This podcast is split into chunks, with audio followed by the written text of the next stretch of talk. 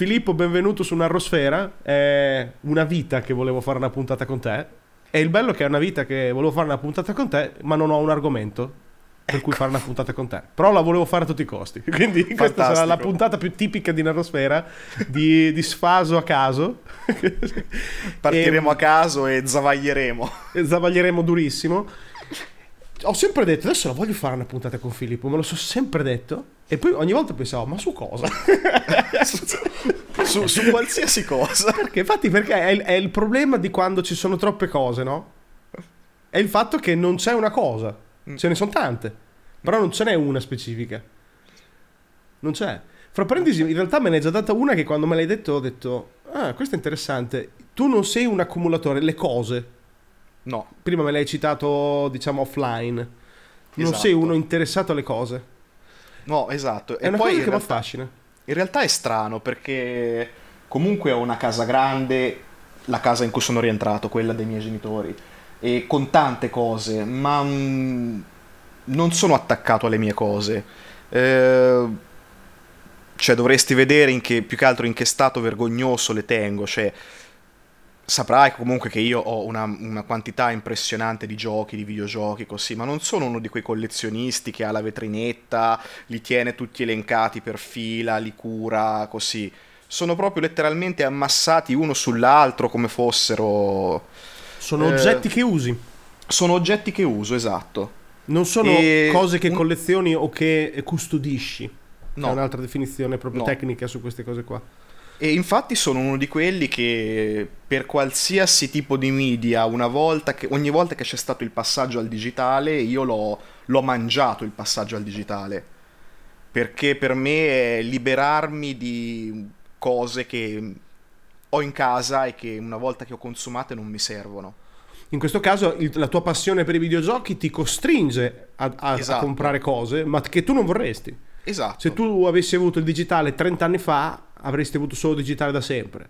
esatto, Perché la passione non corrisponde all'avere la cosa, è Mhm. l'usufruire di quella cosa lì. Esatto, è, è l'esperienza, non tanto il possesso. L'esperienza, ecco, l'esperienza d'uso. L'esperienza non d'uso. l'averlo. Che è una cosa che mi interessa perché non so se hai mai sentito del podcast Hello Internet, CGP Grey, uno youtuber abbastanza famoso. L'ho sentito nominare ma non l'ho mai seguito. Ecco, loro hanno fatto proprio una puntata, ma mi ricordo anni fa, quando iniziai a ragionare che mi sarebbe piaciuto fare dei podcast, l'ho, diciamo, mh, preso da loro, perché mi sono un po' Mhm. ispirato a loro anche come stile.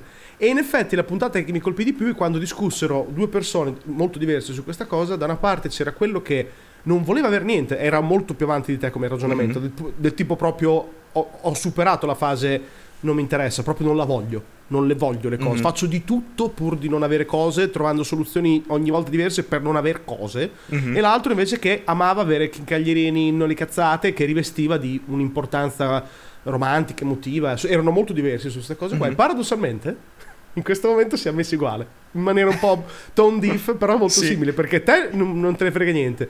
Io non sono un grande accumulatore, però amo le cose. Mhm. A me piacciono le cose. Ne- Ho cose e a cui do, do affetto, ecco, in qualche modo. Quindi mi incuriosisce questa cosa qua. E non, mi- mi Ecco, chiedo è dove- questa la, la- la parola chiave, perché comunque anch'io alla fine non è che sono uno di questi personaggi ultra frugali che riescono a fare a meno di tutto, le cose per forza servono, però mh, non provo affetto per le cose. Proprio Che è bizzarro questo che ti piacciono questi tanti giochi, no? Dovrebbe essere automatico. Ami i giochi, quindi ami il, il- il coso in cui dentro c'è il gioco. Cioè, avrebbe Eh, senso. no, io amo il gioco e poi eh, nel corso degli anni, sai, eh, il mercato ha fatto tante cose particolari, è almeno un paio di generazioni che è, è- è uscito fuori il culto delle collector's edition, che sono soltanto, alla fine sono diventate, per carità, ne ho qualcuna che è molto bella effettivamente, ma sono diventate semplicemente la scusa per farti andare a prenotare il gioco con i mesi di anticipo. E io non Mm. Non mi interessa più. Ma tipo, non hai un gioco a cui sei molto legato a- e quindi sei legato anche all'oggetto che lo custodisce? Magari vecchio, c'è qualcosa. Cioè, hai Mm. qualcosa. Ci sono giochi a cui sono molto legato, ma non sono legato alla, alla copia fisica, anche perché di questi giochi a cui sono molto legato io ho molteplici copie. In che senso? Nel senso che, ad esempio, eh, Ocarina of Time, Zelda o Resident Evil 2, io li ho comprati per più piattaforme. Ah, ok, giustamente. Rigiocandoci ogni volta. To- ogni volta hai voluto rigiocare. Perché tu Non volevi po- rigiocarci. Te volevi Io giocare volevo per- rigiocare, io volevo ri- ri- riavere quell'esperienza. Ma non è che ho il feticismo per eh, la cartuccia del Nintendo 64 che ho avuto. Anzi, adesso mi rompe pure i coglioni se io volessi rigiocare a Zelda, ritirare fuori il Nintendo 64, riattaccarlo, ritrovare la cartuccia e rimetterla. Piuttosto sono contento quando posso rigiocarlo su una piattaforma più moderna, che non mi costringe a, a tirare fuori gli scatoloni, attaccare i cavi, stacca i cavi, cioè... Ma da dove deriva secondo te questa cosa? Perché la cosa più naturale da pensare sarebbe, faccio un esempio, è che Mhm. non è il nostro, però è l'esempio più, più logico, no? Una Mhm. persona non ha mai mh, desiderato avere le cose perché ha- mh, ne aveva sempre avute tante, quindi non ha mai sentito questa necessità di avere delle cose. Mm. Può essere questo il motivo? Non credo. Non lo so, sai, questo non, non sono mai arrivato a questo livello di autointrospezione. No, perché mi affascina a me. E- Nel mio caso io non è che ho mai avuto tante cose in passato, ma non sono neanche mai stato privo di cose. Quindi non è che la mia passione per gli oggetti derivi da una carenza precedente. Mi piacciono perché mi piacciono. Amo, non so, gli orologi mi piacciono da morire. Ok? E ne ho non- troppi, sicuramente troppi. Molti più che i miei polsi. molti più. E eh, magari alcuni ne uso una, veramente una volta all'anno per un giorno e hanno assolto il loro compito quel giorno lì. Quindi e sono felice di averli. Anche il più stronzo degli orologi che ho sono felice. Mi piacciono un sacco di, un sacco di cose. Mi piacciono ehm, la tecnologia mi piace da morire, mi piacciono i coltelli, cioè, cioè, ho un sacco di cose, non le colleziono perché non colleziono, non sono un fanatico del collezionismo, non me ne frega niente del collezionismo, paradossalmente non me ne frega assolutamente niente, però vedo una cosa che mi, mi- mi muove qualcosa dentro e la voglio avere. E questa cosa qua non, non so da dove derivi, deve essere qualcosa di radicato nel cervello in qualche modo, un qualche meccanismo mentale, perché tu sei una persona ad esempio curiosa, quindi non c'è neanche da dire Sì. che non sei curioso e, e quindi non ti piacciono le cose, ti piacciono. Sei Mi curiosissimo, anzi sei una delle persone più curiose che conosco, quindi No, no, io, io sono molto curioso, però ecco, dietro al- alla volontà di possedere una cosa, eh, è difficile che io voglia possedere una cosa per l'idea di possedere una cosa.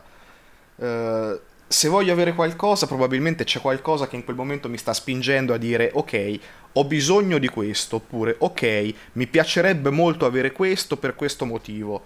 Eh, tendo a pensare in maniera molto utilitaristica. è, un- è una schematizzazione mentale di- che strumentalizza le cose. Sì. Quella cosa mi serve, quindi la devo avere, quindi la prendo, ma non ci porto neanche il rispetto, ehm, non che merita, che Mm. non, gli- non aggiungo rispetto. Non- Se ti serve una chiave inglese, la tratti come una chiave inglese. In inglese. Non pensi semplicemente che sia una bellissima chiave inglese. Non te ne frega niente di questo. De- de- deve girare i bulloni, cioè. Deve girare i bulloni. I bulloni. Ma mh, c'è qual- tipo, non so, tipo, non c'è proprio niente a cui sei legato, particolarmente. Sono curioso. Mm, non lo so, sai?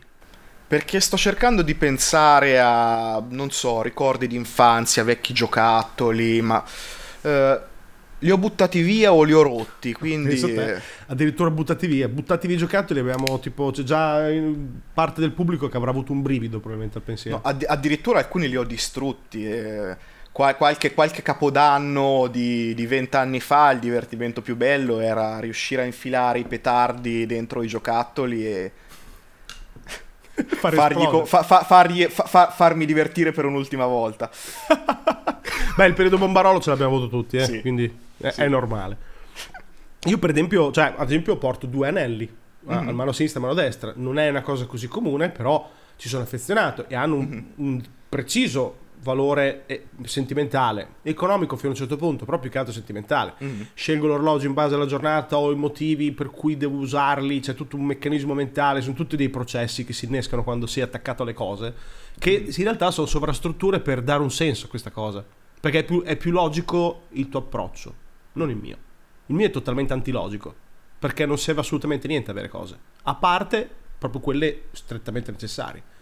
Quindi è, una visione, è la visione utilitaristica razionale, all'estremo. Eppure io non mi sento una persona irra- irrazionale per niente.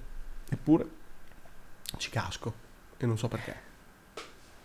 Per dire non me ne frega niente dei, dei- dei videogiochi, non me ne frega un cazzo, Mhm. però ho sempre avuto la Play per dire e la voglio avere ogni volta che esce. Poi gioco a un gioco o due. però ce l'ho dal 97, perché smettere, capito? È diventata una sorta Certo. di routine, la devo La avere. routine. La devo avere, la prenderò. Così Pietro finalmente mi potrà continuare a insultare perché non gioco. L'avrò ma non giocherò.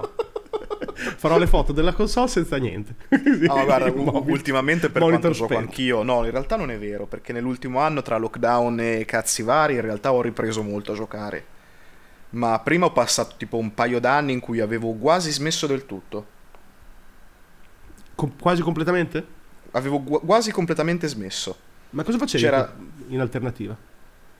Mm, rientravo a casa dal lavoro e lavorando tutto il giorno davanti al computer, Mm. mettermi di nuovo davanti al computer era l'ultima cosa che eh, volevo fare. E quindi semplicemente da uno schermo all'altro, Netflix eh, e spengevo il cervello così.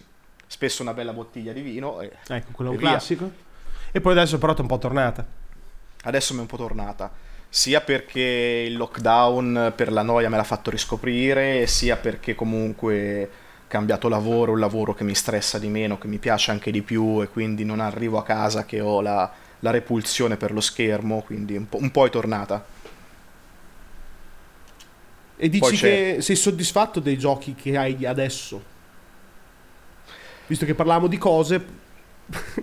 È, tras- è difficile dire. È difficile dire perché allora, quando hai passato tanti anni come me a giocare veramente a tutto, qualsiasi cosa, io veramente giocavo tutto, compravo tutto, giocavo tutto, eh, arrivi a un punto in cui tante cose, non- t- cioè tanti giochi non ti interessano più e quindi magari ti fissi con cose di nicchia, particolari, strane, che magari interessano solo a te e a altre 4-5 persone. Quindi, eh, se ti dovessi parlare dei giochi da adesso, io non, non so neanche quali sono i giochi da adesso. Eppure sei considerato comunque nella community di Game Romancer, cercate Game Romancer su Telegram, su internet, su dovunque, cercatelo, trovatelo, che noi ci siamo conosciuti grazie a questo. Lì dentro sei considerato cioè, un guru dell'argomento, che ti chiamano Veschipedia. Wikipedia, ma più che altro per- vabbè, perché, ho una, perché ho una, ho una grossa conoscenza di, di un, fino a un paio di generazioni fa, diciamo. Anche la scorsa generazione sì, quest'ultima, mh, se tu guardi gran parte dei giochi che sono considerati dei must, io non- li, ho pisciati, per usare un termine molto game romancer. sì, esatto. E, e non è che li ho pisciati per altro, li ho proprio pisciati a prescindere, ma vabbè. Ma perché hai- ti sei rimasto più legato appunto a quelle generazioni in cui ti sei proprio costruito la tua, come si dice, la tua passione per i videogiochi alla fine? Sì, e poi perché alla fine dopo tanti anni c'è... C'è tanto marketing in questo mondo e non voglio fare il solito discorso, il marketing che rovina tutto, però dopo tanti anni, dopo più di vent'anni che sono un appassionato, quando ti presentano un nuovo gioco, capisci già dove si va a parare, cioè... mm, C'è veramente poco che ti può stupire ormai. È un po' un perdere la magia. Sì, È un po' un perdere la magia. È un po' un perdere la magia, soprattutto perché ci siamo molto uniformati, diciamo, sui due grossi binari tra il AAA e l'indie. E il AAA ormai è sempre più standardizzato, lo è da, da generazioni ormai.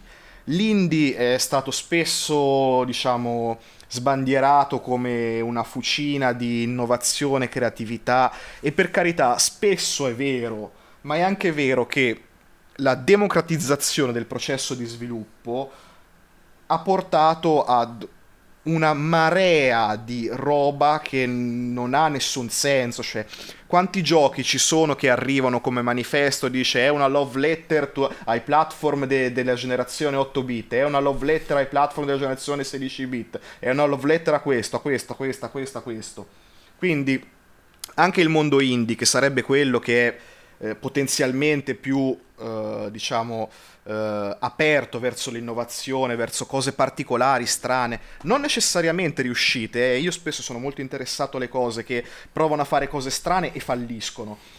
Eh, anche in questo mondo c'è una grossa tendenza a uniformarsi e a uniformarsi su le solite 4-5 cose che magari vanno a periodi, c'è il periodo dei Metroidvania, il periodo dei platform 8 bit, il periodo dei platform 16 bit, il periodo dei platform in stile Nintendo 64, cioè Posso dire Stufa. una cosa che ne approfitto che ho te qui, che posso Mm. veramente secondo me dirla senza essere tipo pisciato io. Cioè, il, ehm, io ho questa visione da fuori, che non, perché non sono un gamer, e da vecchio, perché in questo lo sono, sono vecchio, garantito. Cioè, una volta si voleva fare dei giochi per andare avanti, no? E quindi Sì. lo vendevi dicendo un nuovo gioco con un nuovo mondo, con nuove dinamiche e nuove cose. Cioè era questo approccio, no? Sì. Era, era proiettato in avanti il marketing, no? mhm. Adesso si è voltato è la lettera d'amore al Nintendo 8 bit, la lettera d'amore ai vecchi coin up, la lettera d'amore a ste stronzate qua. Che io la guardo da fuori e dico, ma perché vi piace quella merda? Perché vi piace? È merda. Fate roba nuova, quella roba lì già all'epoca era merda. Cioè, ogni volta che usciva una roba più bella, tutti correvano a, fare, a, a giocare Certo. quella più bella. Non la vecchia. La vecchia, chi se ne frega? Lasciatela ai vecchi- alle nostre memorie. Ma lasciatela a noi. È talmente stupida sta cosa che non la capisco. Ti- vi- vendono ai giocatori delle idee vecchie, con delle grafiche finto vecchio, con dei giochi semplificati per- in maniera stupida, su delle tecnologie che sono 100.000 volte più potenti di quei bocchini che avevamo noi all'epoca, e ci guadagnano sopra. E io mi chiedo, ma sono dei geni chi te li vende, garantito? No, loro sono dei geni. Ma sono dei coglioni chi la compra? Sì. Cioè, perché compri una roba, una lettera d'amore ai giochi 8 bit? Ma perché voi gli 8 bit non ci avete giocato? Facevano cagare, eh? Non so se... Gli- Gli 8 bit erano, erano l'equivalente di un calcio al nei coglioni. Quei Cioè, giochi facevano schifo al cazzo. Cioè, non, eh, appena ho visto arrivare il 3D anche un po' becero della PlayStation 1, io volavo. Cioè, dicevo, sì, finalmente basta con sta merda sprite che cammina in orizzontale. Non ne potevo più dei punte click a modello Day of the Tentacle. Basta. Cioè, andiamo avanti. Non me ne frega niente del punte click a Love Letter a Monkey Island. Ma andiamo avanti. Santa Madonna. Fate roba nuova. E invece sembra che si siano incartati in un loop temporale e culturale che fa sì che i giocatori moderni vogliono la roba vecchia in tutto. Anche al cinema, no? Tutto questo voler rifare gli anni 80 o nella musica, questo voler rifare gli anni 80. Ok, una volta tipo prendevano sonorità nella musica oppure citavano film, ma non me le rifacevano uguali. Prima ero al bar, ho sentito una canzone di una roba, una hit di adesso, io non so, ammetto che non so come si chiami, che è letteralmente un pezzo degli anni 80 rubato. Cioè ho, ho riconosciuto proprio anche il- il l'inizio, era rubato, rubato. E dice, e tut- ed è top alle vendite. Io mi chiedo, ok, era merda, non so se la gente come fa a non ricordarselo, era merda. era merda. Eppure sai, gli occhiali della nostalgia sono molto offuscati. ho capito, ma da, quando è che è il momento in cui eh, inizi a essere nostalgico e smetti di voler guardare avanti? Per dire, io non ho mai smesso, a me della roba vecchia non me ne frega niente. Mi piacciono le cose, ma non la roba vecchia. La roba vecchia non me ne frega niente. Voglio, vedere, voglio la roba nuova, non la roba vecchia. Cioè, la roba vecchia fa schifo. Eppure adesso tutto vecchio. Tutti contenti del vecchio. Esce la, la PlayStation 5, fanno i botti perché hanno rifa- hanno rifatto un gioco. Cioè, si presentano con un gioco rifatto. Io se, se vedevo una cosa così con la PlayStation 2, per dire, dicevo, che merda è? Non la voglio, dammi un gioco nuovo. Che cazzo è? Mi prendi per il culo. voglio un gioco nuovo, non un gioco vecchio, con la grafica bella. Ma chi se ne frega? Spiegamelo te, Vabbè. che magari me lo sai spiegare. No, non te lo so spiegare, più che altro perché l'intero mondo dei gamer è un mondo che vive di nostalgia. Ma da quando? Non era così. Questo te lo dico per, per- per cos- per coscienza di causa. Non era così. Guarda, Per niente. Un, un- un po' tutto il mondo, diciamo, quello che eh, oggi si chiama nerd, geek, eh, otaku, anche in parte, eh, non solo nei videogiochi, ma vive di nostalgia, soprattutto degli anni 80 e adesso stiamo entrando in quella degli anni 90. Anzi, in realtà ci siamo già in quella degli anni 90. E io non so, eh, ritirare fuori la solita cosa del teorema dei 20 anni, dei 30 anni, ovvero che adesso che abbiamo potere d'acquisto eh, e le persone che sono, diciamo, nel culmine della loro attività produttiva e sono le persone che erano bambine negli anni 80, nei primi anni 90, questo si è sempre detto, però Per me non è, vera- non è del, non è del tutto questo. Non è del tutto questo, perché ah, quan- la stessa cosa si potrebbe ragionare negli anni 90, quelli che avevano potere d'acquisto erano quelli giovani negli anni 70, però i videogiochi non c'erano negli anni 70, quindi volevano roba nuova, no? Non volevano roba vecchia, ok? E non credo che questo atteggiamento sia sbagliato a prescindere perché porta avanti la tecnologia. È come dire che adesso chi ha potere d'acquisto vorrebbe dei cellulari tipo il 3310. Qualcuno c'è che vuole fare l'effetto Qualcuno nostalgia, ma è molto rifà- hipster come approccio, Sì. lo fanno in quattro. Tutti gli altri vogliono l'iPhone 12 Max da 1500 euro. Perché nei videogiochi no? Perché nei videogiochi no? non capisco. No, questo non lo capisco. È- una cosa che mi- per me è di una stupidità inaudita. E vedere Beh, dei sai- 17 18 che li vogliono quei giochi vecchi, ma ancora più stupida come cosa. Dico, ma perché? Sai, in realtà non, non dobbiamo neanche generalizzare e racchiudere tutti i giocatori sotto un unico cappello, perché c'è magari il classico giocatore da AAA che gioca solo il AAA, che non gliene fregherà mai nulla del finto retro game, eh, che anzi dirà questo qua non è un vero gioco, datemi i veri giochi con eh, il valore di produzione da milioni di dollari, doppiaggio, botti atomici e quant'altro. C'è, ci sono tanti di questi giocatori. E infatti quelli di solito vogliono la roba più, più potente, più nuova, più figa. Certo. Come me. Perché io sono quella. Io sono lì, eh. Lo, lo ammetto di chiaro, così av- avrò modo di dare altri elementi a Pietro ad insultarmi. Io sono lì. Però è proprio il fatto che ve- vedo idolatrata della roba, appunto, love letter eh, a giochi. E io dico, ma perché? Perché vi pi- Io- Non capisco perché piacciono. Io è quella lì, le- è, è la, è la cosa che a me mi fa incazzare tantissimo. Perché dico, non è che non ci deve essere la love letter, ma non ci possono essere 30 milioni Basta. di love letter. Basta, no? Una può essere simpatico. Una, pu- cioè, il primo che ha avuto un'idea di fare Shovel Knight, Shovel Knight è bello, cazzo. Ma poi, dopo Shovel Knight, quanti cazzo di platform... eh, Cioè, Vabbè, ma Shovel Knight puoi fare. È, una- è un'operazione simpatia. sì, Ok, è un'operazione simpatia che è venuta top, fighissimo, però desiderare di giocare a quella roba lì è un tornare indietro, non andare avanti. In realtà fa male all'industria, non gli fa bene.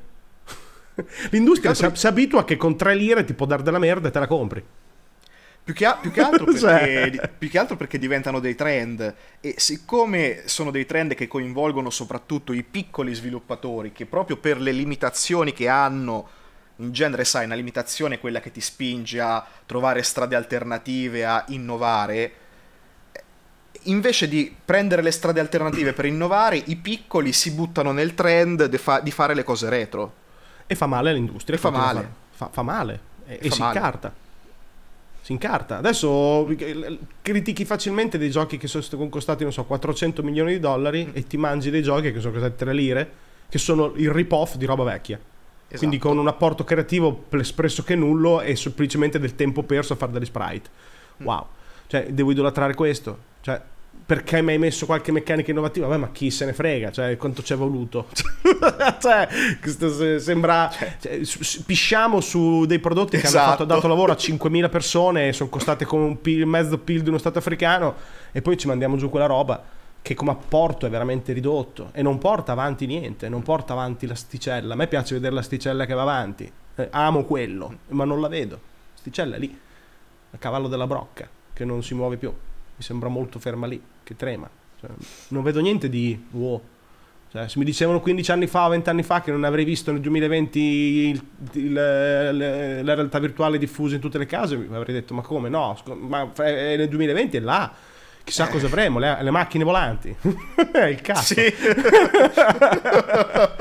Abbiamo i negazionisti che non credono nelle mascherine. Cioè, figurati com'è andata. Cioè, cioè, se, se se- ritorno agli anni 90 e penso al, al 2020, pensavo il futuro remoto. E non è- in realtà non è così. Per certe cose, per altre sì, per carità, non voglio Dai, fare ci sono, ci sono alcune retro, cose però che non avremmo mai pensato negli anni 90. Beh, internet negli anni 90 l'avevo vista, quindi credevo che si sarebbe diffuso di brutto. Però non, non potevo sapere quanto, quello no. I telefonini. eh, I telefonini. Le, li ho visti nel 94-95, quindi prima magari erano un oggetto del mistero, però in realtà c'era già dei film dove si vedeva lo Yuppie che giocava in borsa col telefono, quindi forse. Io forse sono i social che non, avevo non, avevo- non avrei mai potuto immaginare di vedere che tutti erano tutto il giorno lì a scrivere, far di loro cazzate così la mattina e la sera. Quello no. Ecco, Cioè, ecco, questo qua. Io, io non, io non- non avrei potuto immaginare che eh, grazie ai social internet sarebbe entrato in maniera pervasiva nella società. Ecco, quello no. Quello anche Perché, ammetto che quello perché io avevo vissuto quella prima fase in cui su internet c'erano soltanto i nerd e i disagiati sociali. Sì, esatto. La- la- la- Che- O i professionisti, insomma, quelli che o i avevano professionisti. bisogno. Però è- è- era, era un periodo meraviglioso, tra l'altro. Era veramente un periodo meraviglioso. Perché chiunque tu incontrassi su internet era automaticamente una persona interessante. Beh, era un periodo in cui l'accesso a internet era già filtrato dal fatto che dovevi saper fare qualcosa.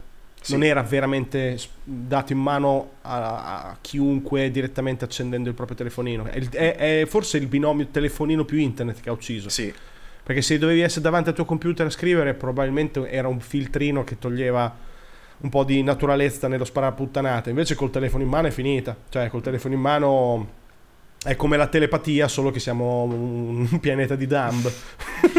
non siamo un pianeta di, di vulcaniani collegati. siamo un pianeta, un pianeta di goblin collegati. Quindi... ma, ma- ma pensa a essere collegato alla mente di un negazionista. No, Guarda, c- purtroppo è paradossalmente quasi ci siamo, perché siamo costretti a sorbirci le loro stronzate ripetute dappertutto. Quindi è come esserci collegati in realtà se ci pensi, perché ci viene sparato giù in gola tutte- tutti i giorni qualche stronzata che alla fine fa solo aumentare lo stress della vita. Perché uno può dire non me ne frega niente di sta roba qua e non l'ascolto, però sai che c'è, Sì. è lì. Non la vuoi guardare è una tua scelta, però ti stai precludendo di guardare, fai così col paraocchi perché ti fa schifo il cazzo guardarla. E poi soprattutto ogni tanto ti stupisci da quali parti ti arriva. Ah, ti arriva anche ti a arri- sorprese. Ti arriva anche a sorpresa da persone assolutamente insospettabili. Sì, sì, improvvisamente. È perché Improvvisa- tutti possono parlare, possono dirla loro. E quindi a quel punto scopri anche gli altarini. Prima magari non gli parlavi tutte le sere, tutti i giorni, non vedevi quello che pensavano al cesso. Li vedevi a cena una volta di due settimane. Quindi prima di arrivare all'argomento controverso c'era tutto l'argomento normi da, da masticare, quindi la Juve, quindi così. Poi scendi, scendi, scendi non arrivavi mai a scavare nel fosso. Adesso ogni Qual è la cosa più folle che hai sentito in questo periodo? Ma in questo periodo di follia non, non c'è una. un- non c'è un campione perché è tutto folle. Cioè, sento stronzate talmente a raffica che quella di, pri- quella di prima me la sono già dimenticata perché è sostituita da quella dopo. È un continuo macinare di stronzate praticamente. Cioè, mm, cosa posso aver sentito di così? Beh, tutto quello che appartiene al mondo del Covid è una montatura, oppure il Covid non fa così male, oppure le mascherine non servono a niente, è tutto parificato a un immane livello di stupidità. Ha, ha proprio rot- rotto il cielo. Ah, non, non pensavo che saremmo arrivati a rompere un cielo, ma l'abbiamo sfondato con un cazzotto. Quelle sono tutte stronzate, ma proprio stronzate che superano anche il terrapiattismo, so- supera tutto quello. Tutto. Quello di arrivare a negare la scienza in maniera quasi 1300esca non, non ci credevo. Cioè, quella è, quello se me lo dicevano ne- negli anni 90 non ci avrei mai creduto. Mai. Cioè, tutti i giorni c'erano programmi dove parlavano, face- intervistavano l'esperto per chiedere com'è la situazione della ricerca sull'AIDS, le cure. Cioè, c'era una grande tensione verso, ah, speriamo che ci aiutino gli scienziati a risolvere sti casini che abbiamo in corso. Cioè, mai visto di prendere per il culo uno scienziato in, tv, sui giornali o nei social perché dice di fare una roba. Questo non l'ho mai visto all'epoca, mai. Come criticare i vaccini tut court, così. Non ho mai visto una cosa così. Quello per me è folle. Quello è talmente folle che... Te invece cos'è la stronzatona più grossa che hai sentito? Visto che me l'hai Allora, chiesto. Più o meno diciamo che rientriamo nello stesso ordine di idee. Forse quella più grossa, ma non è assolutamente tra le più grosse che magari altri hanno sentito dire in giro. Che chiaramente la pandemia è stata costruita ad arte ed è stata costruita ad arte perché il 2020 doveva essere uno di quei momenti in cui ci sarebbe stata una crisi ciclica del capitalismo, quindi loro già sapevano che ci sarebbe stata la crisi, siccome dopo la crisi del 2008-2011 sapevano che la gente non ci sarebbe stata, serve qualcosa per giustificare la crisi, allora facciamo uscire il Covid per giustificare la crisi. Beh, questa è una bella catena di stronzate, in effetti. Questa Sì. è proprio una bella incatenata. Sì, è vero, questa hai vinto. No, è, è grossa. hai vinto. Non, non, è, non, è, tra le più grosse esistenti, però, no. e tra l'altro questa qua l'ho, l'ho sentita venire da una persona anche di un discreto livello culturale mi sono veramente stupito. Ecco. Io la, la, più grossa in assoluto che ho sentito, ma non ci tocca direttamente, però l'ho sentita, eh, è quella di Canon, quella di Quanon. Quella lì è veramente record.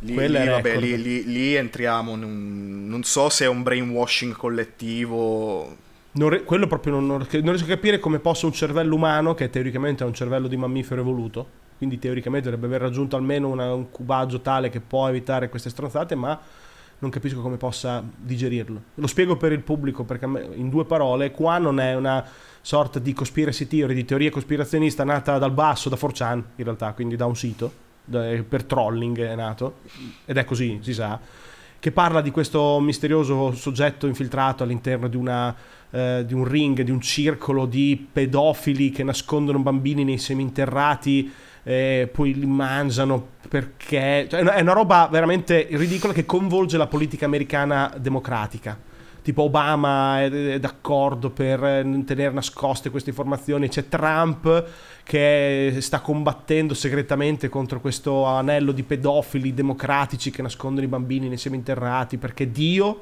lo ha investito di questo ruolo. C'è anche questa parte qua che è bellissima, c'è proprio, proprio tutta la cospirazione. È una roba che io mi chiedo come fa un cervello umano a credere. Come fai? Cioè, non è possibile arrivare a credere a queste stronzate. È impossibile. È, è impossibile. Eppure... No, sì. sai, io, io, penso che lì entrino in gioco i classici meccanismi da setta e da brainwashing collettivo. Poi sai, c'è chiaramente qualcuno che si diverte perché sicuramente ci butta dentro stronzate a caso, qualcun altro che le stronzate a caso le prende sul serio e qualcun altro che le stronzate a caso prese sul serio gli tornano comodo. Vabbè, per tornargli comodo, certo, è sicuramente pilotato. Eh, la mia paura però è più mh, antropologica, no? Te dici giustamente quello della setta, però la setta aveva una caratteristica fondamentale, era in presenza. Cioè di solito c'era il carisma di un, di un caposetta che creava la setta. E quindi più che credere alla setta credevi alla persona. Le sette hanno sempre avuto questo piccolo dettaglio qua. Cioè era il, era il santone era la guida era il manipolatore che faceva una sorta di coercizione mentale dovuta al carisma che purtroppo l'umano è vittima del carisma altrui molto vittima. Se no non avremmo avuto re e imperatori per 3000 anni. Quindi semplicemente è in presenza. Ma online? Cioè, credere a una troiata del genere perché la leggi su un forum o su social o su Facebook così? Cioè, è peggio. Non so se mi spiego. Non mm-hmm. è in presenza, non c'è un tizio lì che ti eh, che tiene in, boh, da settimane dentro quest'isola nelle casette vestito di bianco e ti brainwasha come si faceva una volta come Charles Manson cioè, c'era un processo settario certo ma anche le bestie di Satana, cioè tutto quello che è la, la creazione di una setta deriva da una figura o più figure e da una serie di rituali mm, rituali non religiosi, rituali, cioè ti vesto diverso, devi portare dei simboli, devi fare queste cose, devi, ti... è tutto un lavoro. Queste sono stronzate che leggono così e poi ci credono, non devono fare qualcosa di particolare, capito cosa intendo? Non devono fare niente, non devono fare assolutamente niente e non capisco come possano crederci.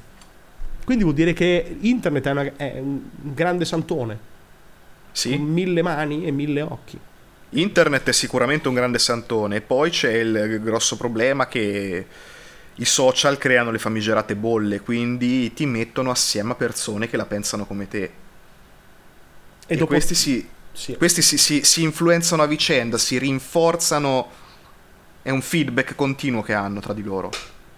Eh, eh, certo, però paradossalmente, ad esempio, faccio un esempio pratico. Proprio pratico. Chat di Gamer Mancer, ci sono 500 persone, n- nessuno è mai d'accordo. Ok?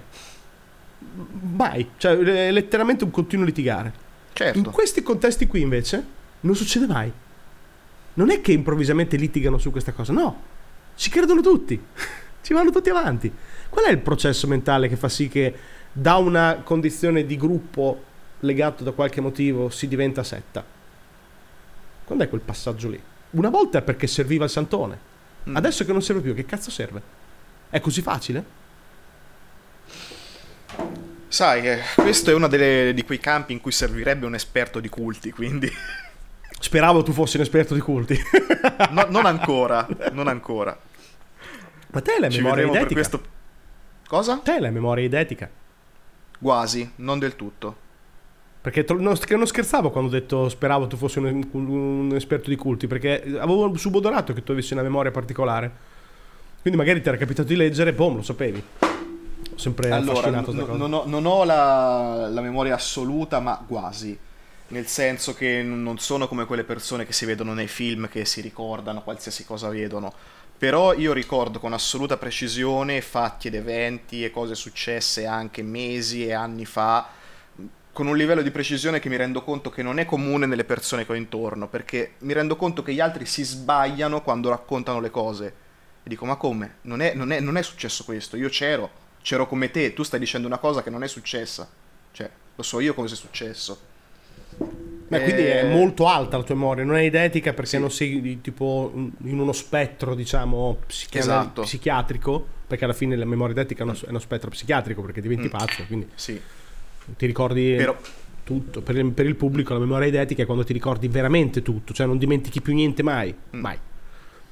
Tu invece dimentichi un po', o no? un, un po' dimentico, soprattutto cose a cui non sono assolutamente interessato, quelle che proprio ti passano proprio sulla coda dell'occhio, che non... anche me- metaforico, diciamo.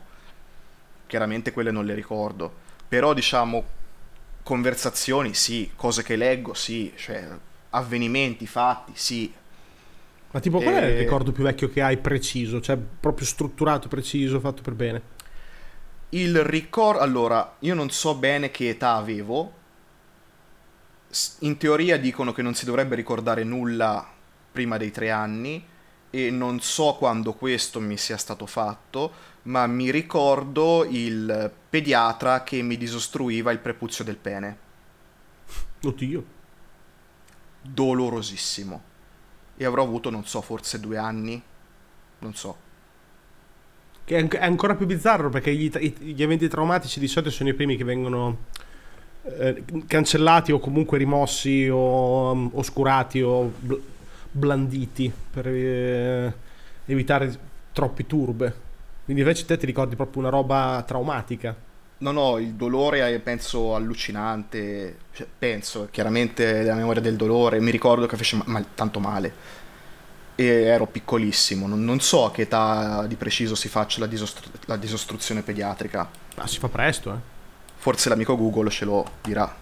È quello praticamente dovuto alla fimosi. Esatto, Oddio, si può fare anche tardi, però eh, insomma di- è, è insalubre come minimo, quindi... Eh, non so, non riesco a trovare un- una risposta. Comunque è un ricordo estremamente vecchio, ma ti ricordi anche il posto? Sì, persone? chiaramente sì. Ma il posto poi chiaramente si è fissato successivamente perché il pediatra è stato quello lì storico, eccetera, eccetera. E se no, un altro ricordo molto vecchio, e qua avevo tre anni, era quando mia madre si operò di ernia al disco e dopo un po' di giorni che era in ospedale, allora non c'erano i day hospital, cioè quando facevi un'operazione ti operavi per giorni. Dopo un po' di giorni mi portarono a vederla, la vidi sul letto che era bianca come un cadavere, mi impre- mi impressionai e dissi Mamma! Via, via, via, via, via! E scappai via dalla stanza. Beh, anche questo è un ricordo abbastanza preciso. Sì, molto preciso. Ma tipo le scuole elementari te le ricordi bene? Tutto, assolutamente tutto. Cioè, proprio tutto. Mi ricordo eh, i, i bambini con cui facevo a botte, i motivi per cui ci facevo a botte, le tattiche che utilizzavo. Avevo in classe con me un ragazzo che si chiamava Gabriele che era molto alto, rispetto a noi era un gigante ed era diciamo l'obiettivo di tutti riuscire a sconfiggerlo a cazzotti. Io lo sconfissi con un, un inganno, c'erano sulla parete della classe una serie di articoli di giornali appesi, appesi da ragazzi delle classi precedenti, noi non, non sapevamo che roba fossero, e c'era un articolo che parlava di, di Mandela, perché comunque erano gli anni 90, eccetera. E chiaramente Mandela per un bambino piccolo, per un bambino, non piccolo, per un bambino è un nome un po' strano, un nome africano, un nome particolare. Quindi io sfruttai questa cosa e dissi, ah, Dio benedica Mandela, era il titolo dell'articolo di giornale. Lui si girò e come si girò gli saltai addosso, gli diedi una testata sul naso e poi giù di cazzotti. Quindi mi ricordo no! proprio... Che Mandela è anche un profeta della non violenza. Ed... Esatto. e, ur- e, urlando Dio benedica Mandela. Benedica Mandela. L'hai massacrato. Sta- l'ho massacrato di botti il gigante. Fu guarda, veramente... Cioè, mi, mi, ricordo anche, co- capito, cose così... Te ti ricordi gite, ti ricordi... Ma date? Cioè, riusciresti a collocarlo in una data o questo no? Date no. Ecco, in questo è, è, è una delle cose che so risalire ai periodi grosso modo al mese, ma la data precisa no. Beh, già il mese eh, non è poco. Considera questo, che io non mi ricordo niente. Quindi. Questo che riesce a risalire anche le date, riesce a farlo mia madre. Perché mia madre è come me. Ah, una, delle poche, una delle poche persone che è come me è mia madre. Quindi direttamente preso da lei proprio? Sì, sì. E infatti io pian piano crescendo mi sono reso conto di essere diverso dagli altri stando a contatto con gli altri, perché per me, essendo cresciuto con mia madre, era normale avere questo tipo di memoria. Lei ce l'ha, io ce l'ho. Tra l'altro è, è un incubo durante l'adolescenza riuscire a prenderla per il culo. Ah beh sì. Perché si ricorda tutto. Si ricorda tutto e le, le, le, storie che uno, un ragazzo si deve inventare per prendere per il culo un genitore così devono diventare proprio perfette al limite della... Devi proprio creare una narrativa che non, non, esatto. non perde mai di coerenza. Esatto, ed è quello che io ho fatto durante tutti gli anni del liceo, ma vabbè. eh, mi incuriosisce perché io, ad esempio, invece ho il problema veramente opposto e non ricordo niente. Ho, sotto i miei 16 anni eh, ho pochissimi ricordi. 16 sono tanti, eh. Mm-hmm. 16 sono tanti.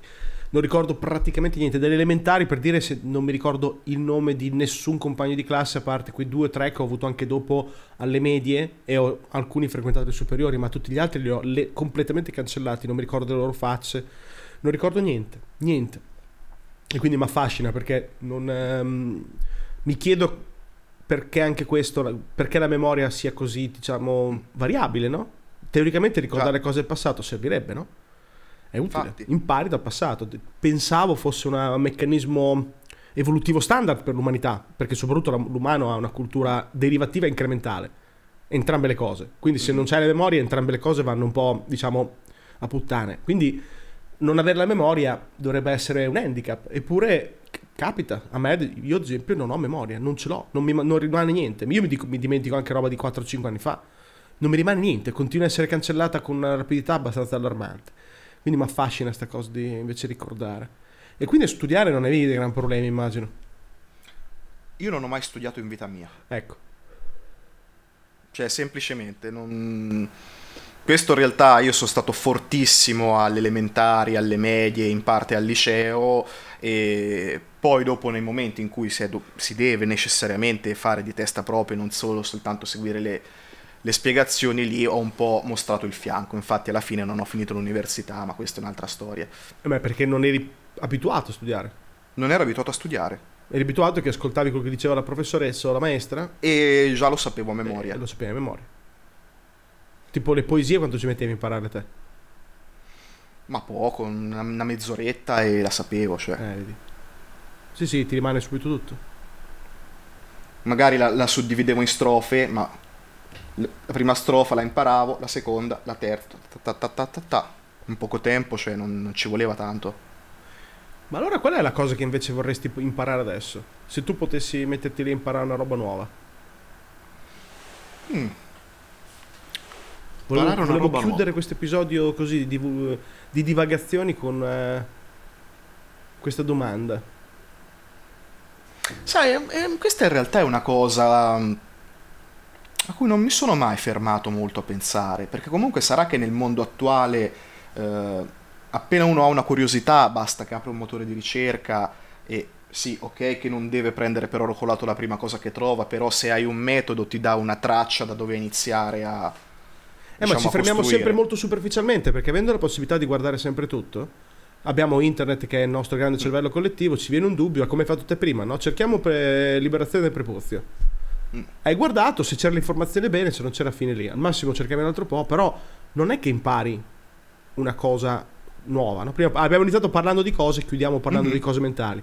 Cioè, non- io ti parlo di quarantena. Prima hai detto quarantena, ho avuto tempo di giocare. Quarantena, avrei tempo anche di imparare. Sì, Capito cosa intendo? C'è qualcosa, cioè Sì. non solo cercare informazioni no- e Mhm. nozioni, imparare a, padrone- a padroneggiare. C'è qualcosa.